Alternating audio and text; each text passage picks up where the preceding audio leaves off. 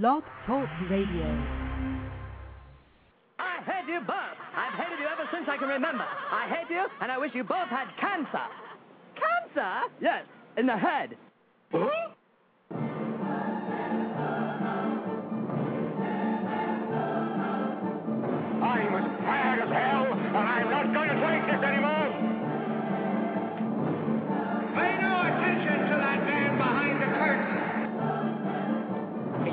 You built a time machine? Out of a DeLorean?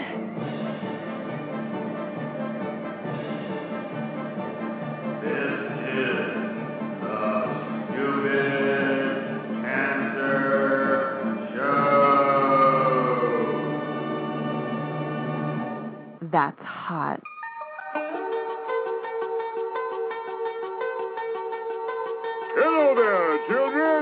Hey, hey, kids! People seem to like me because I am polite and I'm rarely late. And now, the host of the Stupid Cancer Show, Matthew Zachary. Alrighty, Monday, March 1st, 2010, and welcome back to the Stupid Cancer Show. The voice of young adults with cancer. Got cancer under 40? Sucks, huh? Well, get busy living because the Stupid Cancer Show is here to change the world, one chemo infusion at a time. Tonight's show, sex and the C word. In our Survivor Spotlight, Heather Swift, a young adult survivor of breast and ovarian cancer, board member and advocate for the Cancer Resource Center of the Finger Lakes. Obie Award winning playwright of My Left Breast, Susan Miller, is in studio, writer, executive producer of Anyone But Me. And returning champion, Dr. SueAnn Mark, young adult survivor of breast cancer, clinical sexologist in private practice, and the creator of STEPS Sexual Transformation and Empowerment Program for Survivors. As a reminder, this broadcast is a program of the I'm Too Young for This Cancer Foundation, one of the nation's leading grassroots advocates for nearly 5 million young adult survivors and co-survivors affected by, you guessed it, stupid cancer. On the web at i2y.com, we're bringing the cause of cancer under 40 to the national spotlight and sticking it to a system that's ignored us for far too long. Why?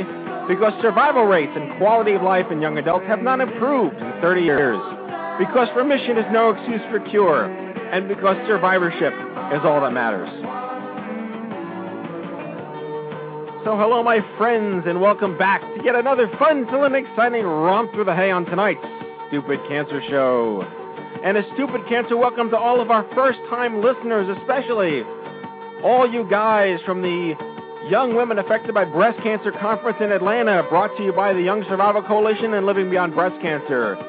We're really excited to meet you and have you here listening tonight, broadcasting live on the Blog Talk Radio Network, live from the Chemo Deck, our fabulous studio in downtown New York City. I am Matthew Zachary, a 14 year young adult pediatric brain cancer survivor. Amanda Freeman is not here tonight. She is recouping in the hospital after surgery. We wish her well. She's in the chat room. We love you, Amanda. Feel better. Jack Buffard is not here either. He is not recuperating from surgery. He is recuperating from attending the Young Women with Breast Cancer Conference in Atlanta, and he'll be calling in very shortly. Jack will be also monitoring our live concurrent interactive chat room, so if you have something to say, take it up with him. There's a chance, a small chance he might listen. And of course, please welcome my official partner in crime here on the Stupid Cancer Show, hailing right here from New York City, fellow 14 year young adult breast cancer survivor, acclaimed journalist, former deputy editor of TV Guide, and former entertainment news correspondent for the Fox News Channel, the lovely and talented Lisa Bernhard. Ow! Thank you, Matthew. My pleasure. We are very excited tonight. We're always excited. And Jack, you're here, right? I'm here. How you doing, pal? Oh my goodness. And I, I, I have two problems with with two of the things you just said. Which, which is Uh-oh. what? You you were welcoming all the guys from the YSC conference, but I was one of like ten guys that were there. there were not guys there, dude. It's a breast cancer survivor conference. All right, all You know- of the lovely ladies and the occasional testicle burdened male. Jack has Right. been jumping on the bandwagon with the sisters lately. He has been stepping up for the sisters. This is the second show, and he's in a row that he's gone to bat for the women. Don't call them guys. What was that crazy Right. ski jumping Olympic Yeah, event women that wasn't jumping- fair? Wi- women's ski jumping should be part of the. Women ski jumping. Oh, no. Oh, we, Yeah. I'm here. yeah. Oh, okay. You cut out there. And a then the other thing, Matt, is I will not be in the chat room tonight Why not? because I. I'm actually in Colorado right now, and uh, I'm going to do the the top of the show, and then I have to head out for dinner and drinks, and uh, Oh, so we're And besides- obviously we're not important enough for you. That's nice. But Matt, you know what? On, on, on a serious note, though, you know how insecure I feel about the sex show, and the fact that you know, like none of these women want to talk to me and whatever. So like listening to the sex show would just make me cry and feel bad about myself anyway. Spin it around. Self improvement. You could learn a few things. yeah, this is education, Jack. Dude, you were just immersed with 800 women in Atlanta. I and know. guys, you just, as you just And pointed that's- out. And let me let me say something about that. A lot of the pictures are showing up on Facebook coming Yes, from the fabulous are. conference. And Matt said that I was photoshopped into a picture of me surrounded by like ten, twenty women, and that Yes, is not true. They were surrounding me. I still call photoshopped. yeah. Yeah. Well, we'll see. There's more than one copy of that of that of that photo, and there's different angles, so we'll see, pal. Uh oh, there's some comments coming in in the chat room already about Jack, but you're not here to see them. Oh well. Oh well. You realize we could just make this up and say someone's calling Jack gay. Wait, no, that someone already did that. That's okay. Yeah. Well, I am Not gay. that I'm there's excessively anything happy. wrong with that. There's oh, nothing boy. wrong with that at all. Ever, never, ever. Hello. I'm probably I'm probably the gayest person He should ever be- because I'm excessively happy all the time. you should be so lucky. He should be so lucky to be gay. Exactly. Double and your sometimes options. I sometimes I don my gay apparel and go sing Christmas songs. Fantastic. Fan freaking tastic. Okay. So I Go ahead. You have can go out for drinks now. Yeah, you can leave you now. Can, you can go have dinner now. You've just expensed Yeah. your welcome. But I do have one major complaint about the conference, and that is to Mother Nature for canceling Lisa's flights. I and know. sending snow to the New York Thank area. you. Yeah. Thank you. I was so bummed. You made it out at 6 a.m. Thank you. You made it out at 6 a.m. Thursday. I couldn't leave Thursday, and my flight was canceled Friday to get down there. Saturday we were clear with the weather here in New York, Yeah. but Friday night I had a call and an email from my airline that uh two airports I tried, LaGuardia, White Plains, couldn't get to Atlanta. Big bummer. Big bummer. What Yeah. a great, fantastic event, but um, It was I such a good event. Yeah, it's such a great. The, the our friends over at the Young Survival Coalition and Living Beyond Breast Cancer and Komen pitches in. They they do a fantastic event for. uh Yeah, this young is women sort of breast this has lifted my spirits about Komen. They're supporting Yep. uh, young women affected by breast cancer, and I think that's a, a phenomenal uh, step in the right direction for them. So kudos to Susan Komen. Probably the first time I've ever said that. kudos to Susan Yeah. G. Komen But they for stay. the cure. They they kind of stay out of the, the, the out of the way. They let YSC and LBBC do their thing, and they give the funds, and it's great. right, So, fantastic. yep. And there was, Wow. uh, you know, there's there's a lot of uh, a lot of positive energy there, and it was a great time. And our stupid cancer table had a lot of traffic. We had a lot of people that were excited to see us again, and other people that were hearing about us for the first time. And uh, you know, I made a lot of great connections. Got to meet some some total rock star breast cancer survivors. And while I'm staying on this topic of complaining about the conference, I want to let everybody know, and this is the sex show, so I can talk about this and be comfortable about it. But there's a company called Pure Romance that Yes. sponsors a huge a, a huge table at the event, and basically helps women get uh, you know uh, reconnect with their sexual side and stuff. And Friday night they were hosting a pajama party. So everybody was asking me like, "Hey, you coming to the pajama party? Coming to the pajama party?" And I'm like, uh, "Me and 600 cancer survivors in pajamas? Uh, yeah, I'm definitely there."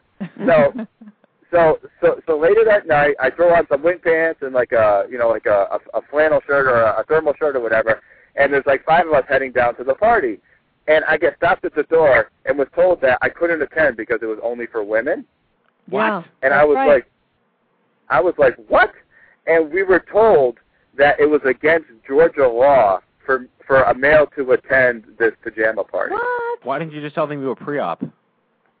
yeah yeah So- So so I was like, what? I was like, I win. I win. wrong. Comment That's of the night. wrong. I win. yeah. Well, Defending the trans well, community. after I said, a- Wrong. after I complained Wrong. and oh. said, and, and asked, like, well, what if I want to get something from my grandmother? They were like, well, you just have to give your wish list to somebody else. So I wasn't able to attend the party. But my question is, who enforces this law? And if I had been issued a summons to appear in court for this charge and had to report to a jury of my peers, wouldn't a jury of my peers let me go? I think that would be the greatest human interest story of all time. Man So denied I'm- access to room yeah, full of I, I, 800 I breast don't, cancer I don't know survivors. that that was state law. I remember that last year that they didn't want any men there simply because they wanted the women to be able to talk freely. And you know, there's a lot of objects, and we can say things like this, vibrators and Yes. lubricants and lots of things. Say that they- lubricants again. Lubricants. There you go. Thank you. You're welcome. Uh, that they bring out to uh, to and and they just wanted that kind of freedom because there's a great organization called Men Against Breast Cancer that goes Yes. down there They are. and they Yeah, they were have there. partners and spouses and such um uh get together and talk about you know how they can care for the women in their lives who have this. And you're right they don't go to the pajama party. But i have to tell you jack it really isn't that much of a pajama party. I mean i don't uh, last year they i mean it's great and it's a it's a it's it's a very informative kind of session and people do go in their pjs but it's but it is an informative session. It's not you know Right. putting Yeah, uh, and I and and the people that I was with and myself didn't realize that. Like I was thinking it was like like more of like a dance or a social thing where they give out, you know, some of their uh some of their products and stuff. But when I did look into the room, it was set up kind of like like like like a breakout session or like a sales pitch or whatever. right So yeah so it was okay. I just went back to my room and watched curling. right Wait, wait. Didn't you get lung cancer first? No, that was the next night. Oh, okay, okay. Which was my other complaints. I guess I have a lot of complaints about attending this fabulous conference. But this is not about the conference. This is about the state of Georgia. we should talk Um, about this yeah Yeah, this is because It's your Facebook comment. I was laughing my ass off. Your Facebook comment basically said, "What? Like, here's what the bouncer said to me. I'm sorry, sir. If you leave, you won't be able to come back into the bar without paying." And your response was, "I'm never coming back into a bar in Georgia again." Right, right. And here's what happened. I uh, Saturday night they had the big dance, which was a with a which was a great time where these alleged Photoshop pictures were taken. And after the dance, after the dance, I met up with my friend Haley Chanteau, who lives down there, and she was like, you know, come out to a bar with some of some of my friends. So we get in a cab, we go out to the bar, and I walk in, and I could just, I was like, oh my god, like you guys can smoke in bars, and she's like, yeah, and I said, I said, Haley, I can't stay. And and honestly, like I felt really bad because like a lot of her friends were there, like we were all gonna hang out and have a good time, but I just I just couldn't stay, and I was like, I I, I just can't do it, and I'm like I'm I, I I saw like every single cigarette that was being smoked in that place, and I was just like I gotta go. So I I, I apologized profusely, and as I was leaving, the bouncer, like you said, Matt, was like, "Well, if I don't stamp your hand, you can't come back in." And I was just like, "I'm never coming back again." Yeah, there's nothing like having a conference for a bunch of cancer survivors. They want to go out and party, and they have to walk into a bar, a smoke-filled bar. Yeah. it doesn't. Right. It doesn't quite work. I wonder if Yeah. I'm going to get in trouble for that. I put out a tweet that basically said um something along the Georgia lines. sucks. It was like George, like what you said. yeah, it was like uh, or um, what Jack said. like like uh, you're still allowed to smoke in Georgia. Note to self: never host stupid cancer conference in Atlanta. Yeah. Well, we still Yeah. like Georgia and Atlanta for other reasons, but well, we like Georgia we because don't- Amanda Freeman's from there, and I got to give her some props. Yeah, it's the only good thing to come out of Georgia, That, yeah. Mandy and other than Herschel. Walker. Other than Herschel Walker, but Matt, you have no idea who that is because he's a football No. player.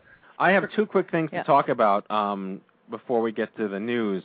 The first thing is is this story came up, and I just want to talk about it real quick. It's a serious story, but I think it's part of a larger conversation we could perhaps have either online, if you're Facebook, whatever. That this pregnant mother uh, in Nicaragua who has cancer uh, has been denied breast cancer treatment because it's possible that they'll either have to abort the fetus or the chemo will kill the fetus. And abortion is illegal in Nicaragua uh, for religious and political reasons. So she's being denied cancer treatment because she's pregnant. What do you think about that? But they have a smoking ban in bars. Yes. Um, it's the Cubans only section. Yeah. In Nicaragua. Yeah. NG. Not good. Not good. I Jack- give that a big WTF. Yeah. Yeah, Yeah. So yeah. anyway, I, th- I just a thought lot of that was. acronyms we can come up We already got a Yeah. whole bunch of comments on my on my uh, my feed. My my Facebook page out there, guys, is just Facebook slash Matthew Zachary. But I just posted this, and there's a whole bunch of comments on there. Definitely a conversation worth having about how ridiculous um, a situation this can really be. But uh, the, the huge news, of course, which we're going to take some time to talk about, is um, I'm going to let's see what I got here. Um, what what can I play here? Here, because everyone loves him so much. We really have to talk about my newfound love for a young actor, stolen from innocence, brought to the national spotlight through the Disneyification of our cultural experiences. I am speaking none other of the lovely, gorgeous Mr. Zac Efron. This is the gayest show ever. This is Wait, Matt, I thought that all that all that build up was for me. Yeah. Yeah, we're talking about Zac Efron, people. And I don't have the uh I don't have the theme to high school musical queued up, but uh Zac Efron is officially endorsing Stupid Cancer. And we went with a picture that I was given by his cousin Emily. Who's amazing, by the way, who we had on the show. Yes, we ironically She's had her on the show. Fantastic. She was well, the one who was. She's studying to be a film editor. Yes, she is. Also comes from an entertainment background, family in the film business, and she was. uh I was very impressed that she was having a one-woman fundraiser for herself She is. because she had a lot of medical bills and expenses. Uh, uh, just a few medical bills. Yeah, and she uh she was a kick-ass guest for us just a few weeks back. Anyway, but, yeah, go but ahead. but yeah. honestly, she gave me this picture and said, Zac said you can do what you want with it, within reason. You know, just don't like don't defame him or like put like Hitler mustache on him or something. And I all I did was put it out there with because he's he's basically giving the bird while wearing our wristband. And if you haven't seen it, you could just go to our homepage. There's a banner of it right there, uh, or go to stupidcancer.com slash Zac Z A C. That's stupidcancer.com slash Zac. And um, Emily's mother was like, "Oh, put this on the internet; it'll be all over the world in a day." I'm like, "That doesn't happen." so literally, I put it on the internet, and a day later, we had like thirty thousand web hits, and it got to Perez Hilton, and it got to Just Jared, and it got to Celebuzz, and it got to E, and it got to USA Today, and I was just overwhelmingly blown away by the response that it got in the fandom universe of Zac Efron. Um, and for better or for worse, my, my observation of this, and Anna Brower, who's our intern, she's 21, has an appreciation for like the the teen tween early college market on how we think and breathe in this country. Half of them are just freaking morons, and the other half are brilliant, sadistic philanthropists. Uh, sorry, philosophers, brilliant, sadistic philosophers. The comments that were left were anything but like Zac's a douchebag for doing this to I don't quite understand the need for the anthropomorphization of cancer in our society. Like this is like the level of intelligence and subintelligence that's going on right now. But I did find out the single most important thing that I did learn from this entire campaign. What's that, Matt? This particular photograph of Zac Efron was I don't have a drum roll set up, but this particular photo of Zac Efron was the first public image of him with facial hair. That is unreal. That drove the 13 year olds to frenetic insanity. Matt, the only thing that could top that is a picture of you without facial hair. I would get divorced. That would, yeah. She would leave me if I came home bald without a beard and mustache. Yeah, that would be bad. But would it Oh, drive well, well, tween stop acquiring brain tumors, and you won't you won't have to worry about that. I got to stop acquiring brain tumors.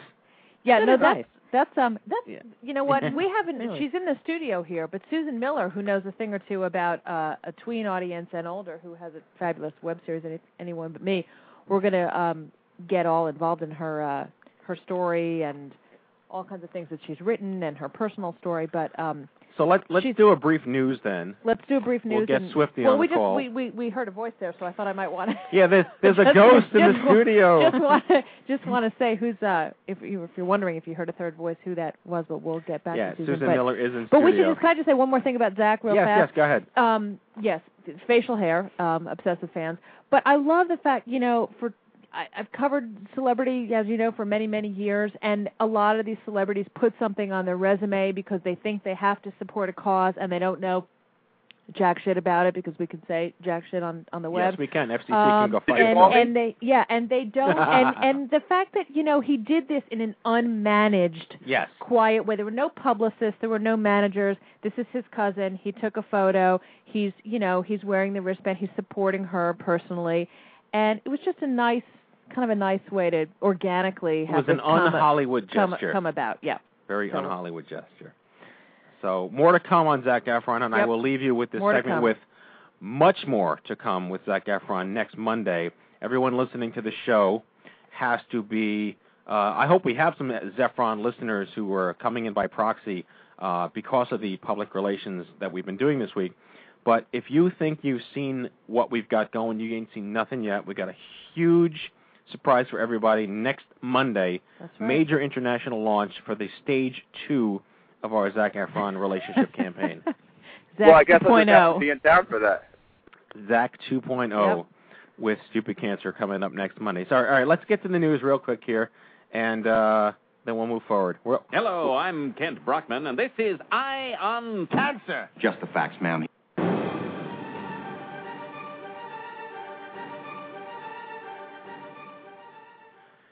Alrighty, during this part of the Stupid Cancer Show, we listen to Jack Buffard stammer through a series of special announcements to let our listeners know about a whole bunch of stuff you might otherwise not know about. Uh, we don't want you missing out on free things like conferences, happy hours, retreats, scholarships, support groups, and music concerts just for young adults, and more. So if you have something coming up that you'd like to hear our audience know about, please fax it to us at 877-794-6902 or send email to Jack Bufford at jack at i2y.com. That's jack at i2y.com. Take it away. Thanks, Matty. All right, folks, head on over to events.i2y.com. Events.i2y.com is your one-stop shop for all stupid cancer events happening nationwide. Stay in the loop because something could be happening in your neck of the woods, and we wouldn't want you missing out, especially if I'm not going to be there. Surviving Idol is an upcoming talent show for young adults affected by cancer. Show us your talent by entering your submission today. Visit survivingidol.com. The buzz, and I mean major buzz, is building around the third annual International OMG Cancer Summit for Young Adults. It is being held Sunday, May 23rd in New York City. Stay tuned to OMG2010.com for more information. Okay, folks, being that I lack both the time and the intelligence to share with you all of the great stuff we have going on for young adults, I've created the Boost News blog. Everyone needs to check out boostnews.i2y.com. That's B-O-O-S dot I2Y.com for the official list of all stupid cancer news resources. These include surveys, exercise programs, writing workshops, peer services, and fertility resources. And finally, folks, everyone needs to head on over to 70k.org. That's the word 70, the letter K, dot org. There are approximately 70,000 people aged 15 to 39 diagnosed with cancer every year. For over two decades, there has been little or no improvement in survival for this age group. By signing this bill, you are supporting the Adolescent and Young Adult Cancer Bill of Rights to be established as a standard for care to meet this underserved population. And finally, I just want to say hello to everyone that I met at YSC this weekend. Thank you for a fabulous time in Atlanta. Love to love to each and every one of you, and thank you for inspiring me. And that, my friends, is your Stupid Cancer News. That's the warm and fuzzies, Jack. It is that the warm last, and fuzzy. That last little bit. So are you leaving us now? I'm gonna go. So you guys have a good show, and Matt, take some notes for me, and uh, you know maybe uh, the show will do me some good someday. Maybe. Just maybe. So, All right. Jack Bye, Buffard, Jack. everybody. all right, good night. All righty. What time is it? 924.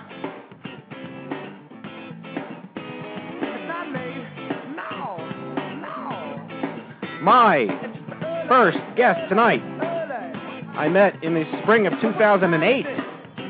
She is a breast and ovarian cancer survivor and has been an active advocate and volunteer for cancer-based organizations for the past 12 years, currently serving on the board of the Cancer Resource Center of Finger Lakes in Ithaca, New York. she's working on developing a Dragon Boat team for cancer survivors in conjunction with CRCFL and the Ithaca Dragon Boat Club. She can be found speaking at and volunteering for her two. Wait. This is grammatically incorrect. Please welcome to the show, Heather Swift. Ladies and gentlemen, Heather Swift. Hi, Heather. Hi. Oh, you stumped me here. My poor brain. I'm sorry. I'm sorry. You know, I saw the pictures on Facebook. They are totally not Photoshop. I, I know, I know, I know. I just and like you to. know what? I was so driven to. Cl- I had to click on it. I saw Jack's little face surrounded by this ocean of women, and I was like, "Shut up! I need to get me some of that." Yeah, exactly. Uh, did you some of that Jack? some, so just some of that photo. Boy, he's He is a commodity. He's, he's, he's really he's really bummed he's not here. Yeah, he's going to kick himself for listening to the archive and realizing he's not here. Oh, so Heather, and I- I, we've met over two, almost two years ago, if you could believe that. That's correct. Yeah, it's I been was a up while. at the Cancer Research Center of the Finger Lakes. I was speaking, um, and I met you, and you were introduced to Tina Jesuit and Lee Shearer, Yep. and uh, we went out drinking, and apparently we're the only people that shut up. we we had that place to ourselves. We shut that place down. Yeah, the four of us shut the place down. Yeah, Wow. we yeah, it was good. It was a good day. So uh, we we love to have you on the show. It was funny because I put out a um I put out a tweet that basically said we're doing a show on sex and looking for a survivor in our survivor spotlight, and almost like before I clicked submit, Heather left a comment. It was like preemptive. so she won. She won the draft card. I And it didn't know I- that until now. Yeah, I dove in on the holla. Holla, She holla, did. holla, holla, holla. she totally did. So um. So I'm new. To, I'm new to meeting Heather yeah, tonight. so you can go ahead. It's all you. no, I just I I, I want to get a, a, a quick for for the listeners. Uh, the first time the ones being introduced to Heather, like myself. Quick background: uh, breast and ovarian cancer. You were married. Had you were pregnant with your first diagnosis? Is that right? Um, I was divorced. Uh, well, no, actually, I was uh, about six months. I had a six-month-old and a two-year-old, and my husband and I had just moved to Ithaca uh, like seven months prior, and um, we had just separated. I moved in with uh, a family of of folks who are now dear, dear friends to me, and who basically took me in uh, from meeting me at a play group, and and when my marriage came to to its end, um, they said, "Come live with us." And I was there about a week with my two kids, with our two kids, and uh, that's when my diagnosis for ovarian cancer came in. Wow. With a six month old and a two year old, Surprise! having just had your marriage end. that is correct. Wow. And so you um you had treatment for the ovarian cancer and then then the breast cancer diagnosis came when? Uh, 2006. Okay, so and that was and so the time span between the ovarian and the breast diagnosis was uh was how many years? Uh, about 11 years. Wow, okay. And did doctors think there was a connection between the two? as they're often Um, in- they really didn't uh, suggest that, but um, I think that uh, the way our reproductive system is connected with it, you know, that I that I really I would assume that there that there is. right. But And how are you and so where are you now with um treatments? You've had been treated for both and what's your what's um you're you're through with all treatments, is that right? Where do things stand with you now? um, I'm uh, I'm in remission. I've um, been healthy and happy. I broke my neck uh, last August. We noticed Oh. that. We noticed that you were. Yeah, we saw the video where you had a brace on. Oh, yeah. gosh. So yeah, so uh reconnecting with my body and my sexuality is uh is something that I'm, I'm actually finding uh that I'm doing again now with this. I spent 8 weeks on my back and in bed and um moving my body has been But that's not how, that's not where you reconnected with your sexuality. But I'm chop. Thank well, you. Were you at least No. alone in bed? yeah, OxyContin makes everything more exciting. fantastic. So this show is obviously we want to be as open and candid as possible uh, about changes in sexual behavior, attitude, intimacy. Um, and again, you were you you voted yourself onto the show before I even put the initiative out there. so spill it, sister. So, yeah, spill spill your guts. No, are you? So where are you? Are you, are you in a rela- currently in a relationship now? Or? I am. I am currently Okay. in a relationship. So And ha- Damn it. yeah, Matt is disappointed. I know.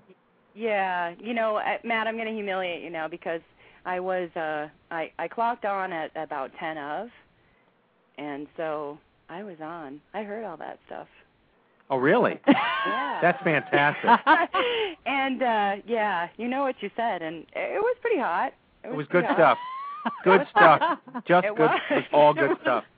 Very surprising and yet yet hot. But I, I I'm I'm feeling the drive to order some stilettos online. Yeah, it's good stuff. You are you are one fine lady, my friend. Maybe the rest of us should just leave right now and leave the Yeah, two of let- you let- on. yeah. No, and you heard what No. I said. I was like, just my wife would be like, "Thank God." Good, good for my husband. Good Yeah. for Matt. He needs it. Fant- And she's All in the chat room now, so she's supporting. So let's go. So how long have you been in a relationship, Heather? Um, well, I ended a relationship last, gosh, last fall, and uh, slipped into a, another situation um, just before the holidays.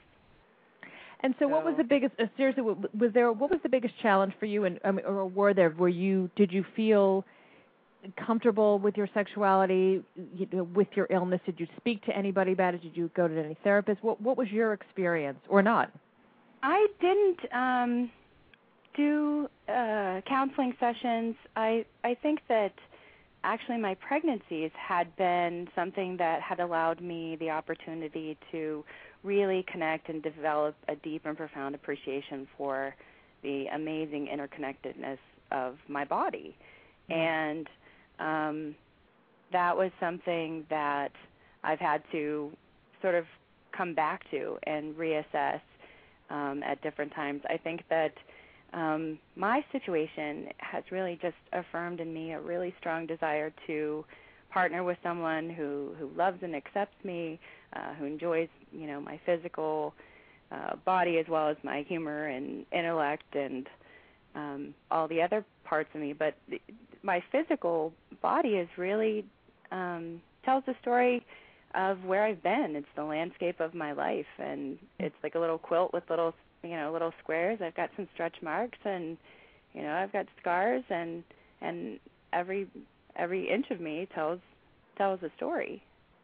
Was there any? Uh, was there difficulty um, either with chemotherapy in terms of you know because it throws it can throw a lot of women into early menopause and that can sort of hinder the sexual experience. Um, any anything like that that you had to work through?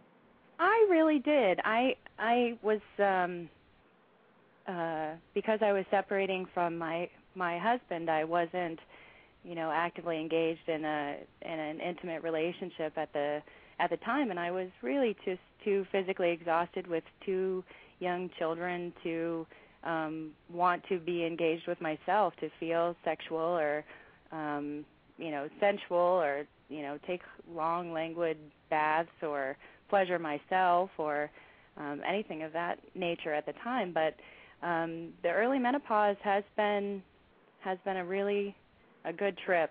Uh waking up in a pool of sweat and uh I have a uh a really pretty little container that I filled with delightful lubricant that uh seems to meet Say lubricant again. I'm sorry, what? Say lubricant again. We all have to say lubricant twice. Oh, that's right, say it once. lubricant. Yeah. Lubricant. Yeah, water-based lubricant. Excellent. Very Yeah. important. you know, you, you don't have an upstate New York accent. I think that wh- why why don't you speak like the people who live up there? She's not from Um, there. I'm originally Right. from Ohio. No, but you can that's adopt you adapt it. Like I'm I I spoke total Brooklyn until I went to school in Binghamton, and then I literally like the influence of Wegmans. I lost my accent. No, So I you haven't absolutely gained an refuse. accent. Okay. No, I went my, to college My at- children come Yeah. home with with some things and and say things like salad bar. And I'm like, no, no, no, no, no, no, no. That's No, I no, went no. to college in upstate New York too, and I didn't get that accent. yeah. Right near you, right Oh. near Ithaca, Colgate, not far from you. But I didn't get that accent either. Um, but what? And so for your breast, I'm also a breast cancer survivor and had a um, mastectomy, and I I opted to to have reconstruction, but um, and I was 29. What what did your um your breast cancer surgery entail? I had a lumpect a lumpectomy, Yeah. and I had the op- offer for chemo for the for the breast cancer and decided I had clear margins and went with um, strict radiation and did six rounds of of radiation, um, and um, you know my scars are are relatively minimal.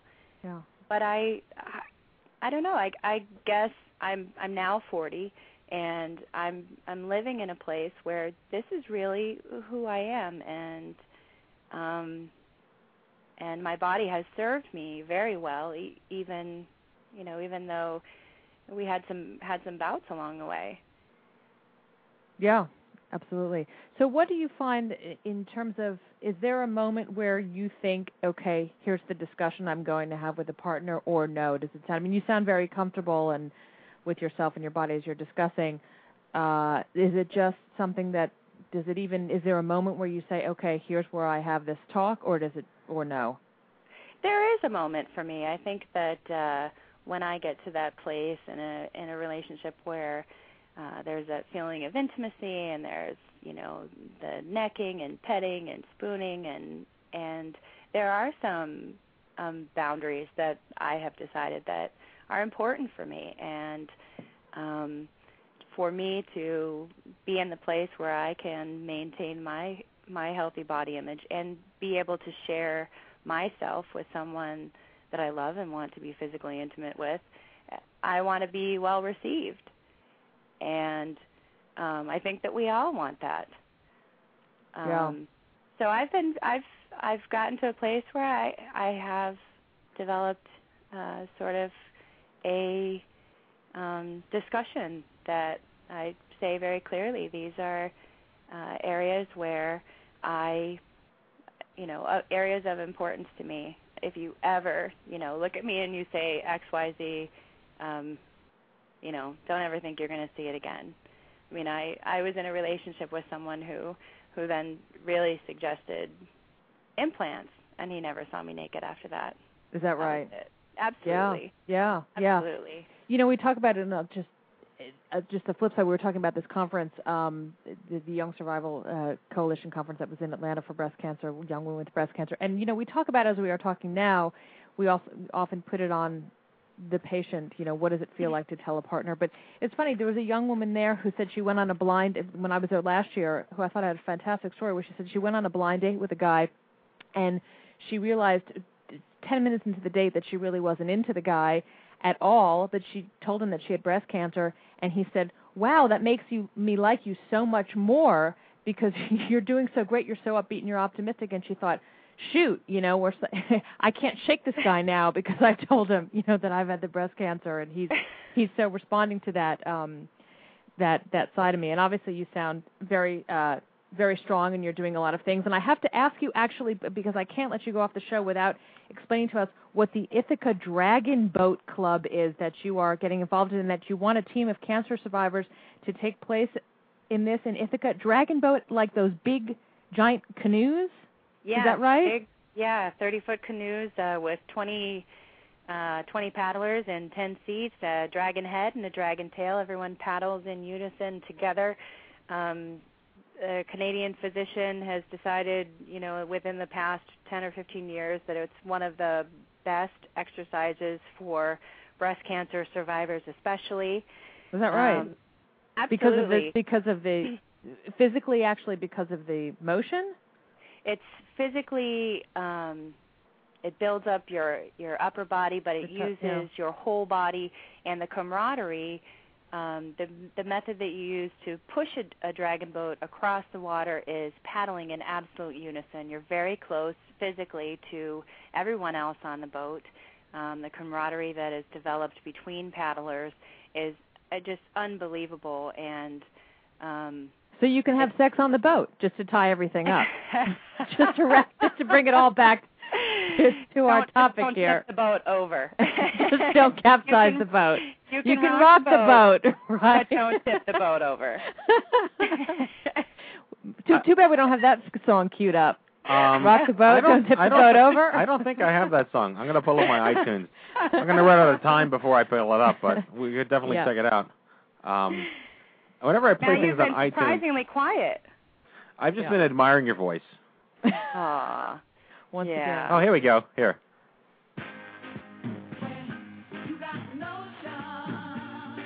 There you go. Now rock the boat, baby. Rock the Don't tip the boat over. Rock the boat. Rock the boat. All right. Okay, it's enough of that. if Yeah. the boat's rocking, don't come knocking. Yeah. Exactly. well, Heather, uh, we really. I, are you coming to New York for the OMG Summit? I absolutely am. All right, then I will get my dosage of you and uh, be very happy about that. Fantastic. My next endeavor is uh, going to be paddling across the Atlantic Ocean. You mentioned that to me. You you totally mentioned that to me, and Yeah. um, unlike Amelia Earhart, we wish you better luck. Yeah, yeah. Thank you. nice.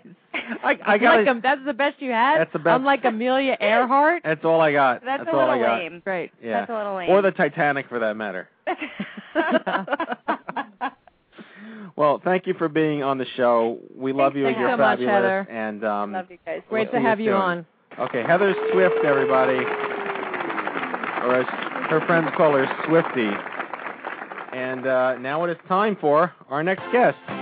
Yes. Speaking of love, Susan Miller is an Obie award winning playwright and Guggenheim Fellow, author of the critically acclaimed My Left Breast and A Map of Doubt and Rescue. Among others, a consulting producer, writer on The L Word on HBO, very cool, and 30 something. Really? You know that guy with the beard, right? Uh, she's currently writing and executive producing the hit web series Anyone But Me about a new generation struggling with identity and modern relationships. Please welcome, right here live in person in the flesh and blood, Susan Miller. Ow. Woo woo. What was the name of the guy with the beard on 30 something? Peter Horton. That's the guy. Oh, I thought you meant Ed Zwick, one of the creators. Oh. He also had a beard. Oh, okay. He had a beard, right? No, but the good looking guy that like I'm older than now when he was Yeah. on the show. Yeah. Okay. You're so gay. yeah, I'm No, you're- beyond gay. Peter Horton. I'm so gay I've been come straight again. I went around I went all around the world and you could take that any way you want. We're very excited to have Susan here.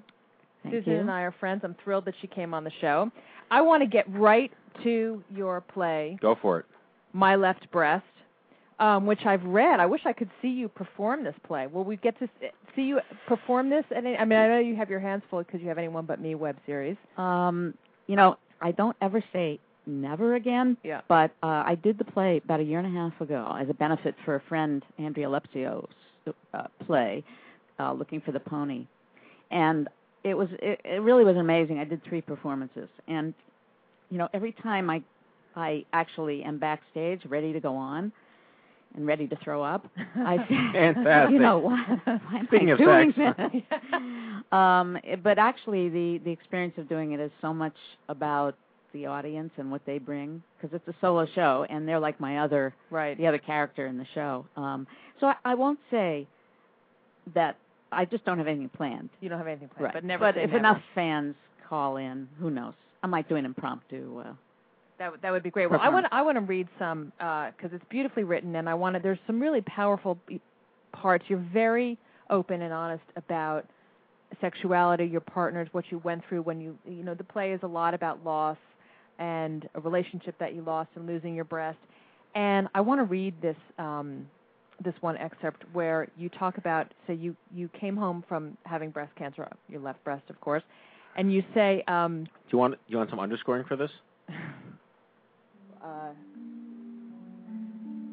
nice, nice. Okay, cut it. The day you say the day I came home. Cut the music. Yeah, That was from thank you. That was that from- doesn't go. That was from Schindler's Yes. List, by the way. Oh, great. this, is, this is a this is a play without sentimentality. Okay. Yeah, Okay, exactly. all right. And you got two and a half Jews in the room. We don't want to hear No, Schindler's, no, right. Schindler's List. Okay. You say the day I came home from the hospital, still bandaged, half crazy from residual drugs and fear. Jane, your partner at the time, Jane and I made love. I didn't care if my stitches came free. Let them rip. I shouldn't have been able to move in the ways I moved to her, but I was powerful. The possibility of death nearly broke our bed. That's amazing. Talk to us about that. Well, I mean, I think there was a a very heightened sense of uh, of what uh, what the moment was, and I didn't want to give in to uh, what could be or, or or any kind of dire prediction. I just I was so glad to be home. Uh, I wasn't actually home, but to, you know, in the place I was staying in New York at the time, and um, and I knew I was going to be having chemotherapy, but and that I had no idea what it would be, but I guessed it would not be pleasant. Yeah. And it it, it just um it is as I as I spoke there. Um just the sense. And you know, I also talk in the play later though about how all of the things you think you're going to do and change and be and all of right, that Right. uh once you get through certain parts of it fall You go back. You go But- back to life. but yes but yes. that night it's true that night that time uh, it was very intense And you also, as we were talking to our first guest, Heather, address in the play, you say, you know, how do I tell someone new? Do I tell her over the salad? Wait till dessert? Do I tell her when we're getting undressed? Does it matter? Does it matter to you? So how did you? Obviously, this was a big theme for you. yeah And how did you work through that? Well, the, when I got breast cancer, I was with my partner Jane, and so really fortunate for me, though not for her. Not because I had breast cancer, not because I had a mastectomy, but I went through chemo, and she really was a caretaker. And you know, I lost a lot of my, you know, that that sexual urge at that time, and uh, when that relationship ended some years later. Um, I had another relationship, um, and that's the one when that ended. My son was turning 21, and I and that relationship was over, and I was turning a certain age, and suddenly that that worry came over me. How do I tell someone new? And it is a through line through that play. Yeah. Well, I am really lucky because I'm a writer, so I wrote it. I wrote it, and uh, I don't know fate, um, because the person I am now with and have been with for 15 years was in the audience when I was doing the first reading of a section of the play. Holy Bashert. Uh huh, Bashir. I'll say. For our for our goyish audience out there, that Meant- means meant to be. Meant to be. But I mean, the, the whole thing was, oh my God, I, I don't have to tell her. I just told her. Right. I mean, I didn't know at the time she was going to be the one. Yeah. Uh, but I think it's, you know, it is a big deal. Sure. Um, the other thing for me when, well, Jane, I'm sorry, but when I was with Jane, there was a point. Jane's listening. After, after all, I, I was young. I thought it was, you know, it was th- that time, and I also was having. I, I I had a lover who was a man. Uh, occasionally, we would see each other, and he also. Uh, it was great with him. I mean, it was.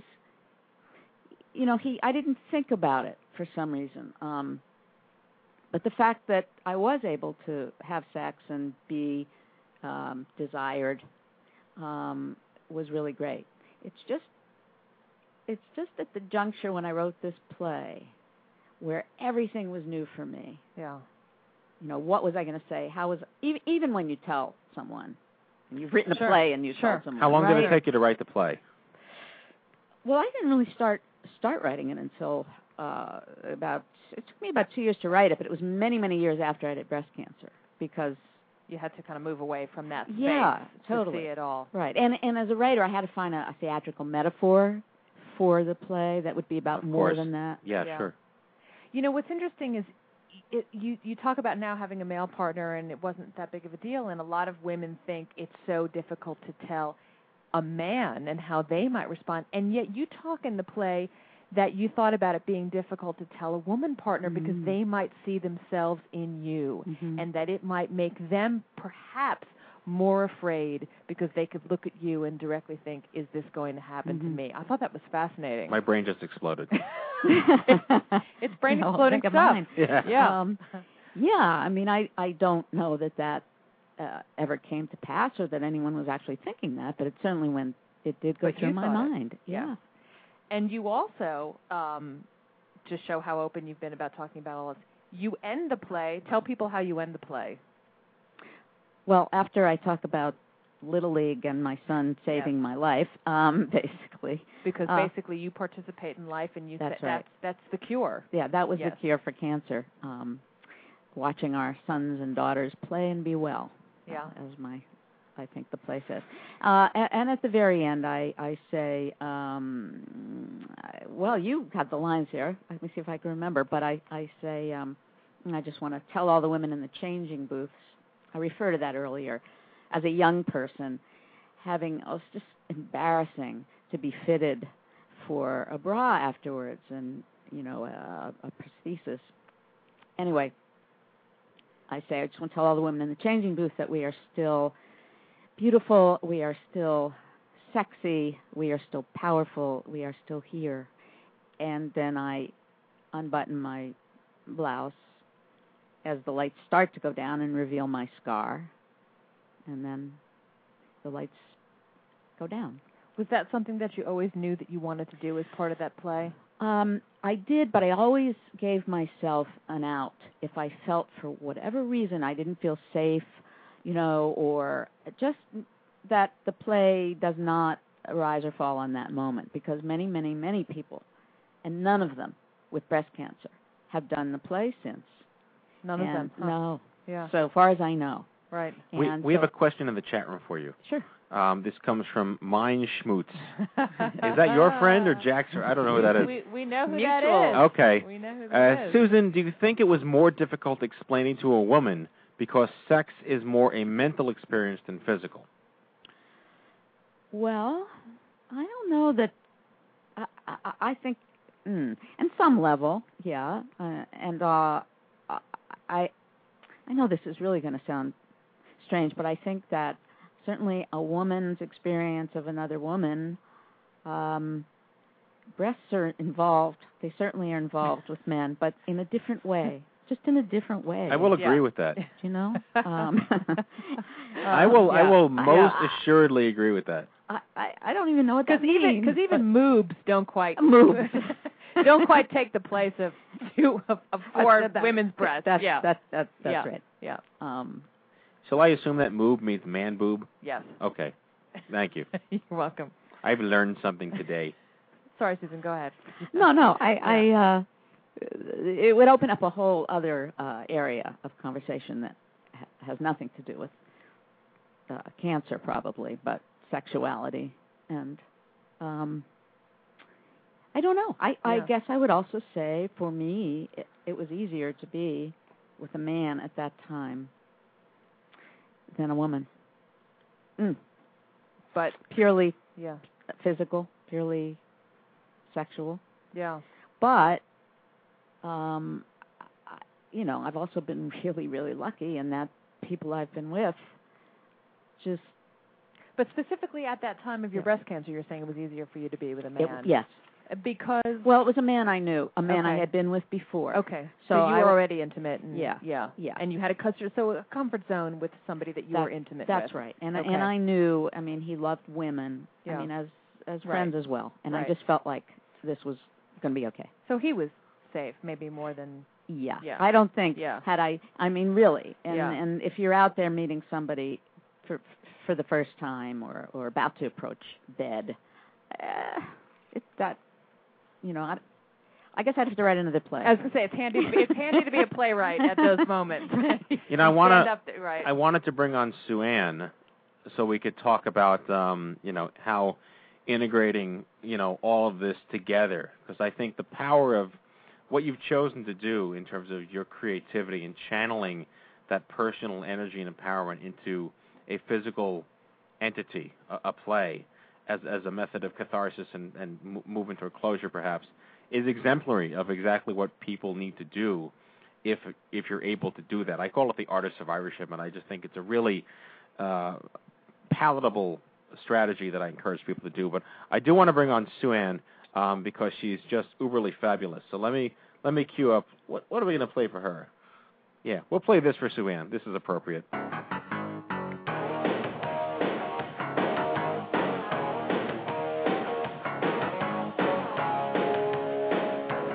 Danger Zone. Your other fondness for '80s songs. This, this show's all about the 80s. Yeah. No, I like. All right, returning champion Dr. SueAnn Mark is a young adult survivor of breast cancer and a clinical sexologist in private practice in San Francisco. She is board certified by the American College of Sexologists and lectures regularly for the UCSF Cancer Survivorship Program. Dr. Mark is the creator of STEPS, Sexual Transformation and Empowerment Program for Survivors. Please welcome one of my favorite people, Dr. SueAnn Mark. Hello, SueAnn. Hello. Welcome back to the show. Thank you. It's a Hi, pleasure to be here. I know Hi. you've been listening diligently. We are going to run over because we have a huge chat room and a major listenership tonight. Um, we've had you on the show before. You are actually, I'm not, I'm not, not kissing your ass. You really are one of my favorite people. And you know, you and and someone like Sage Bolte, you do different things, but you do them so well. And someone like Sage Bolte, who's been on the show, uh, see, the, what I find more intriguing about you is that Sage can't put a sentence together without the word dildo. You you are able to do that, and that is a real honed skill. So I congratulate you. So tell us about your breast cancer story, and uh, let let the audience know why you are the returning champion tonight. Well, first I have to work in the word lubricant. Uh, very good. All right. Hey, Very You've been good. listening. She's been listening. Hooray! They're I listening. forgot to say it. We'll do I it am a big proponent of lubricant. Lube Okay. is an excellent thing. Everyone needs to find a lube that they like and buy a case of it. um, but my But you're not a spokesperson for any particular lubricant. You know what? No, you, you pick the one that you like and you buy a case of it. Okay. Um, First so I was advice. diagnosed uh, with stage three breast cancer actually two days before my 35th birthday. So Congratulations. Happy birthday to me! Yeah. hmm Um, and you know, I, I went through the whole anti-cancer trifecta, as I like to call it, um, with chemo, uh, surgery, and radiation. And then got the bonus of the anti-hormonal treatment, so I was thrust into menopause at the uh, tender age of 35. Awesome. Yeah. Yeah, it was great. Um, you know, I, I figure I missed out on about 15 years of juicy hormones because estrogen is is this wonderful juicy hormone for women, um, and I miss it. I miss Yeah. it very much. I'm with you. Yeah, but with that said, um, I I do have a happy sex life, and um, it just requires being very adaptable. And you know, whether you have cancer or not, you're going to have to adapt to your body because it's going to change. Mm. You know, at some point in everyone's life, um, your body isn't going to respond the way you want it to, or the way it used to. Um, and you have different needs, and you've got aches and pains, and and scars, and and and all of that. So, figuring out how to work around that and create a sex life that is going to be fulfilling for you in the body that you're in right now is the secret, if you will, um, to being a happy sexual person for the rest of your life. So get so so Ann talked about because your steps program you've got a workshop and you've got one coming up in March is that right? Yes. or a few? So other than seriously other than other than the the lubricant are there sort of some practical what do you tell people? What's some sort of advice for folks for young adults who are out there listening now who are, might be thrown into early menopause? Are there other kind of um what what what can you offer yeah. So I mean, I mean the, I've got my basic ABCs of Okay. a happy post-cancer sex life, and the first one is adapt. Right? We have to learn how to adapt. We've got these brand new bodies thanks to cancer, and we have to figure out how they work. And that starts with self-pleasure, um, because you've got to figure out how your body works on your own before you share it with another person. right uh, before you're going to feel comfortable sharing it with another person. Because again, it may not work the way it used to. Um, so that's the A in my ABCs. My B is for broadening our definition of sex. If sex has to include intercourse, and and that's the only thing that can be sex, then you're not very likely to have a very happy sex life in the long term. Um, but if sex can include intercourse and oral sex and massage and taking a bubble bath with your partner and lounging in the sun and having you know chocolate cake, all of those sensual experiences, then you're much more likely to be happy. right Um, so taking a very broad definition of sex and you know de-emphasizing a bit orgasm because that's usually the goal for everyone. And, and excuse me, don't get me wrong, I love orgasms, but um, there's so much more leading up to that in the sexual experience, and I, I you know I really encourage people to just enjoy the whole process, not just the end result. So perhaps this. Oh, so I'm sorry to cut you out, you because we didn't get to see. Yeah. correct? Well, yeah. C is for communication, which is what we're doing now. It, you know, we have to practice talking about sex because we're not given a very good vocabulary to talk about sex. Um, we have a, a sleazy porn vocabulary, and then we have a very clinical, dry vocabulary. And neither of those work very well to communicating what are your needs, what are your desires, whether that's before you have sex or it's during sex. Um, you know, we have to constantly communicate our, our desires because it changes. You know, and we may not um, know at the time what's going to work for us. So again, we have to be very adaptable and say, well, okay, I don't feel like doing this tonight, but you know, maybe we can try that, and if that doesn't work, then we'll try this. And so there's a negotiation that has to go on between partners, and being comfortable just talking about sex um, is is the first step in that. Let's get to. There's a couple of questions in the chat room, and you've touched on um, some of these. Actually, both of you and Susan Miller, feel free to jump in as well. Mhm. Susan, you were 36 Yes. at, when you were diagnosed. Yes. Yeah. So one question is, um, how do you prepare yourself for no longer having an erogenous zone in your body, especially if it is important to your own experience? And I guess SueAnn, you you mainly answered that with broadening your definition of of sex. Is that how you would respond to that? Yeah, and you know, I really like it, this question comes up a lot, um, and I really like to point out uh, just amazing research in people who have spinal cord injuries, um, where they have no sensation, let's say from the neck down, but maybe it feels really good to rub their cheek, right? And so they can rub their cheek and they can focus on that sensation, amplify that sensation, and they will report feelings akin to orgasm just by rubbing their cheek. So Huh. our bodies are incredibly adaptable, and we can rewire them to a certain extent. Um, it's going to take a little bit of work. Um, it, you know, and there will be fits and starts, and you know, it, it works for a while, and then it changes. But if we just, you know, as our underlying consciousness realize that we can adapt, we, I mean, we are creatures of adaptation. Um, then we know that we're we're more capable than we might give ourselves credit for in the beginning. Sure. I, I would just add um, personally, and because I, I also felt the same about my 30s. I, I got stuck in my 30s for a long, long time because I lost half of them. But you know, part of it is what you were before as a sexual being, and uh, eventually, when I started to feel better um, from the chemo, not from having uh, had actually had breast cancer, um, then I became a sexual being again. But I think. Uh, uh, and so erogenous zones um, do exist. I mean, they're they're there, in, and I think the biggest thing for me was um, as, as soon as I felt the person that you know I saw desire, I felt desire. I, I don't mean it all came from someone else, but you, you know it does have to be there, even Right. if you're completely uh, whole, so to speak. We have another question, um, which I think you can also both address, which is in relation to the in, uh, Susan Miller talking about actually showing your showing your um, scar on your play, but Mhm. in relation to the physical scarring on your body, what were the tools? Oops, I just lost it here. As the chat rooms. Let me get back to. In relation to the physical scarring on your body, what were the tools that you used to help you mentally not feel self-conscious in an intimate situation? And the second part, when I pull it up again, and how can a partner ease the mind of the person with the physical scarring? So, Anne, do you want to take that first? Sure. Um, you know, it's it's cliche, but you know, I personally feel like scars are sort of proof that I've lived an interesting life.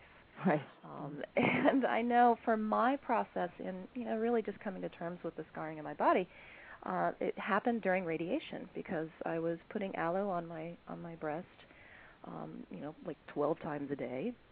And at first it was very um, sort of utilitarian, like oh you know, I'm, I have this burn and I have to treat it with some aloe and blah blah blah. This is annoying. It takes up time. Um, but then slowly it became, uh, you know, with with intention, it became a process of nurturing myself and really healing this wound and really getting to know my implant and um, feeling comfortable touching it and having it be moved in not a clinical way, but in a more personal way. Um, and that was one thing that that really helped me um, you know, just kind of say, okay, here's the scar, and also I plastered a giant tattoo over it, so you really can't see it anymore. But I love my tattoo, and so What's your again, it tattoo was of? like I have a phoenix, so it's my Ah. triumph over cancer. Yeah.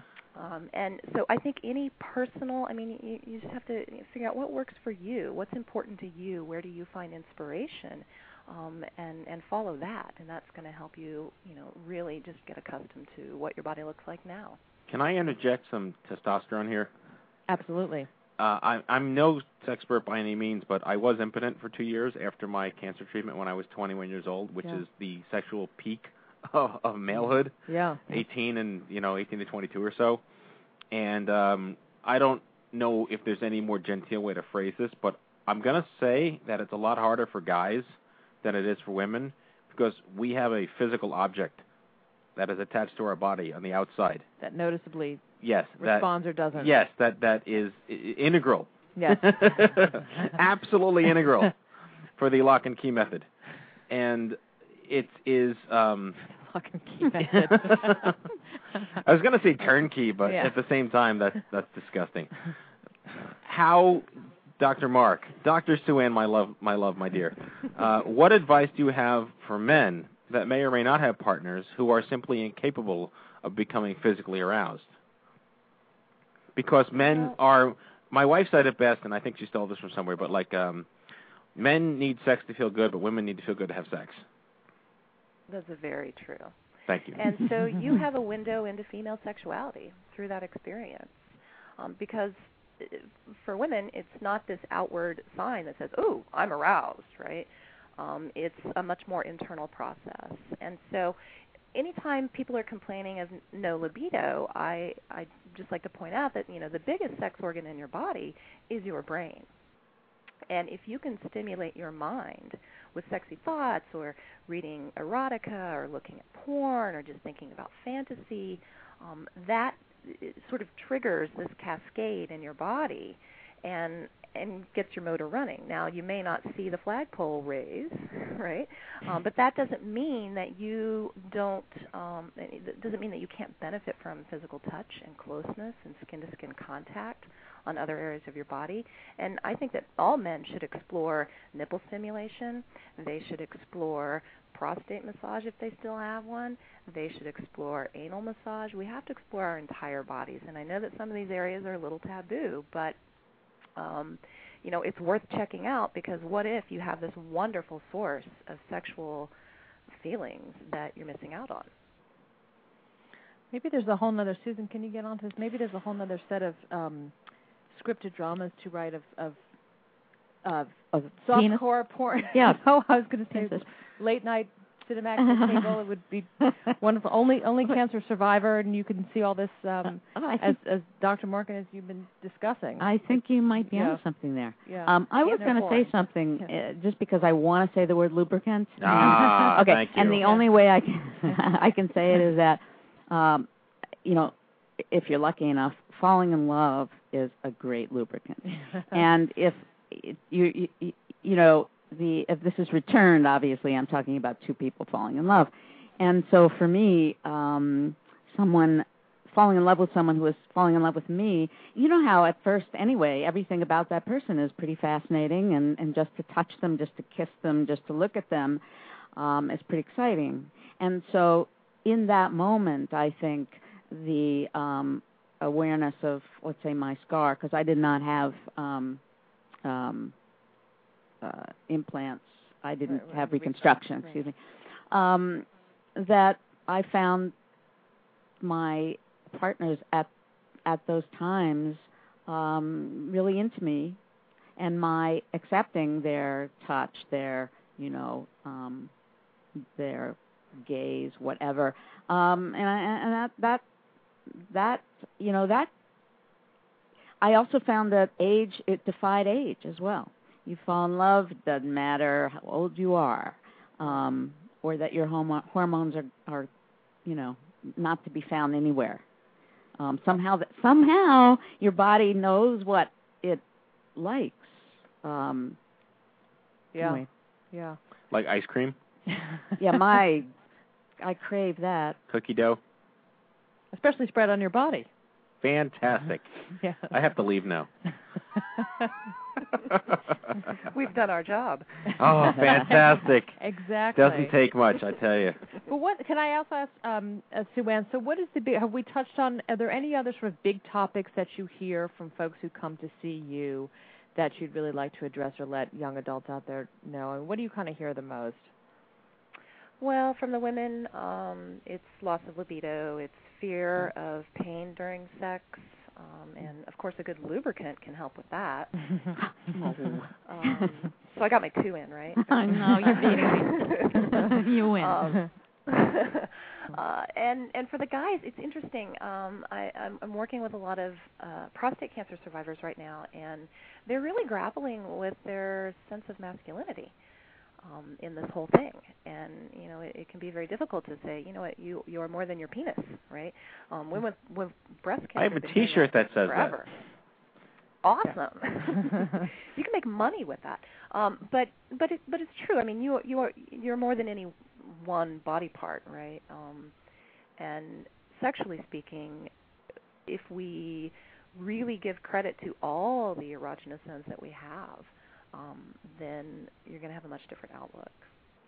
You- You know, I just want to add something here. It's not on that topic, but the person that I fell in love with and who I've been now with for 15 years, who I was able to just do my play for, a year after we were together, and she, of course, came to all of my performances and could stand in for me if she weren't shy of being on stage.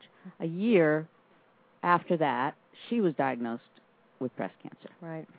And it was like I I couldn't believe it. I was I was in total shock because it had happened to me a year into my relationship with Jane way back. And now everything that my partner at that time went through with me, I was going through As the caregiver. as the yeah. caregiver. Right. And it was just revelatory and also a, a kind of a gift because um unfortunately she had a less uh you know she did not have to have a mastectomy but she went through chemo and radiation you know and in that moment i had to realize that our love affair which was really really at the beginning had to be put on hold in terms of in terms of physicality because she was sick from from chemo. But it was a gift to me to be able to uh and then to know. You know one of the great things is to be able to ask people for just to let people know you do need them one way or another to absolutely be able to do that and for me to be able to give to someone that way was pretty great Yeah. I have a just something to bring up with SueAnn.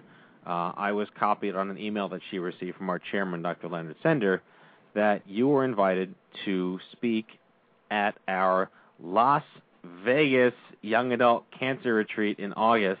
Congratulations. I am so excited about that.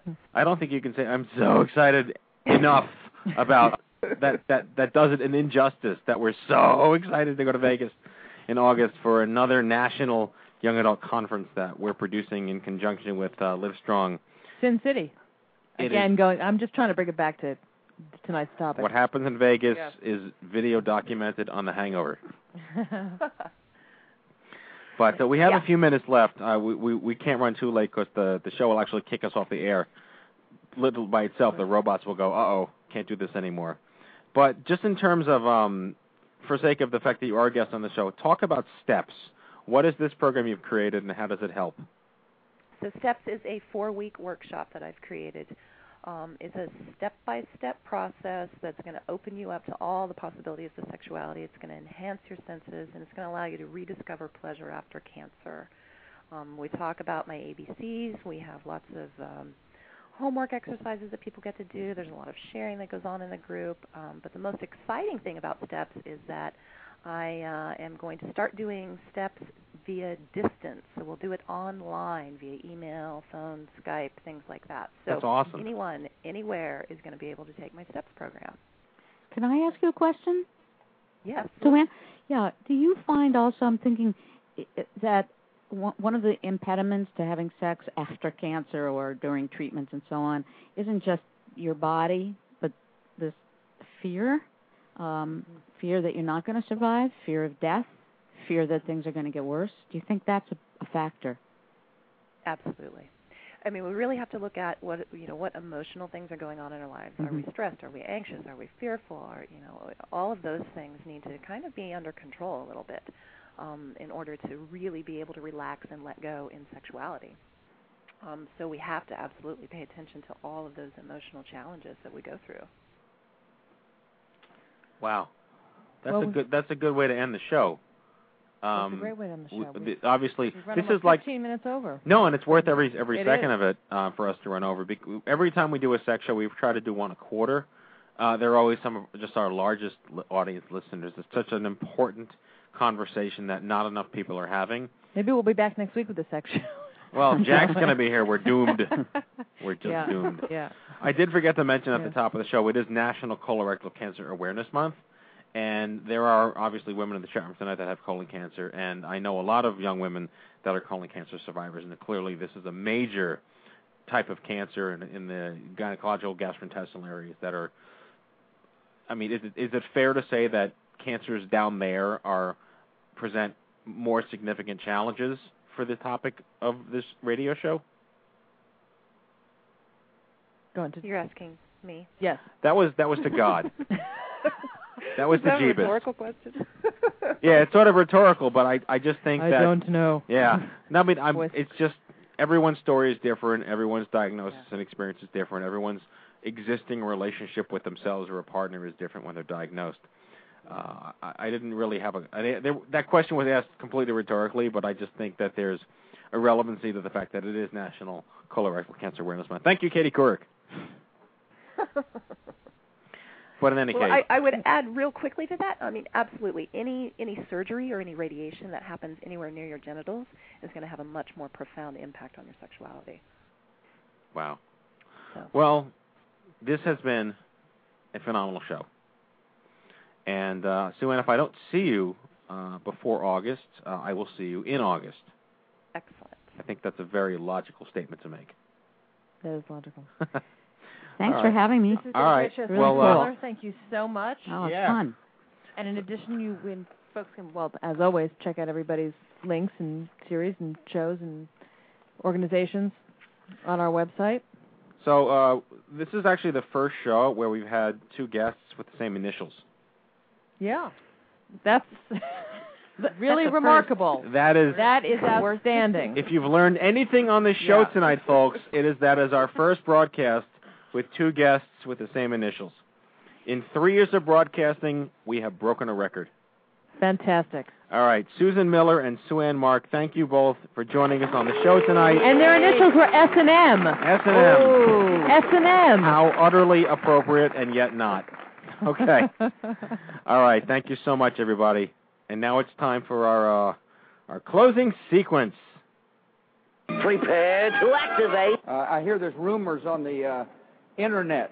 You ever seen a grown man naked? And so, to all of you, a fond farewell. Hooray, I'm helping. You are a meathead. Oh, Magoo, you've done it again. That was so terrible, I think you gave me cancer. All right, folks, that's tonight's show. I hope you had as much fun as we did poking a stick at sex and stupid cancer. I'd like to thank our guests, Heather Swift, Susan Miller, SueAnn Mark. Next week's show, Stupid Thyroid Cancer. John Filbert in our Survivor Spotlight, young adult survivor of lung and thyroid, regional ambassador for I2Y Dallas Fort Worth. Dr. Steven I. Sherman, department chair of uh, endocrine neoplasia and hormone disorders at MD Anderson. And the lovely Carol Rosenthal returning to the show after her hiatus as my co-chair and uh, co-host from 2009. Back on the show next Monday. If you've missed any of our previous broadcasts, check out the archive at stupidcancershow.com or subscribe to our podcast at itunes.i2y.com. Remember, folks, if it's not stupid, it's not cancer. We'll see you back here all next week live from the chemo deck. Jack Buffard in Colorado, Lisa Bernhard in studio, Amanda Freeman out of the hospital. Captain Stewie and I wish you all a great evening. Go to bed, BB. Fuck her out. That was for you, Jack. On a friendly shore.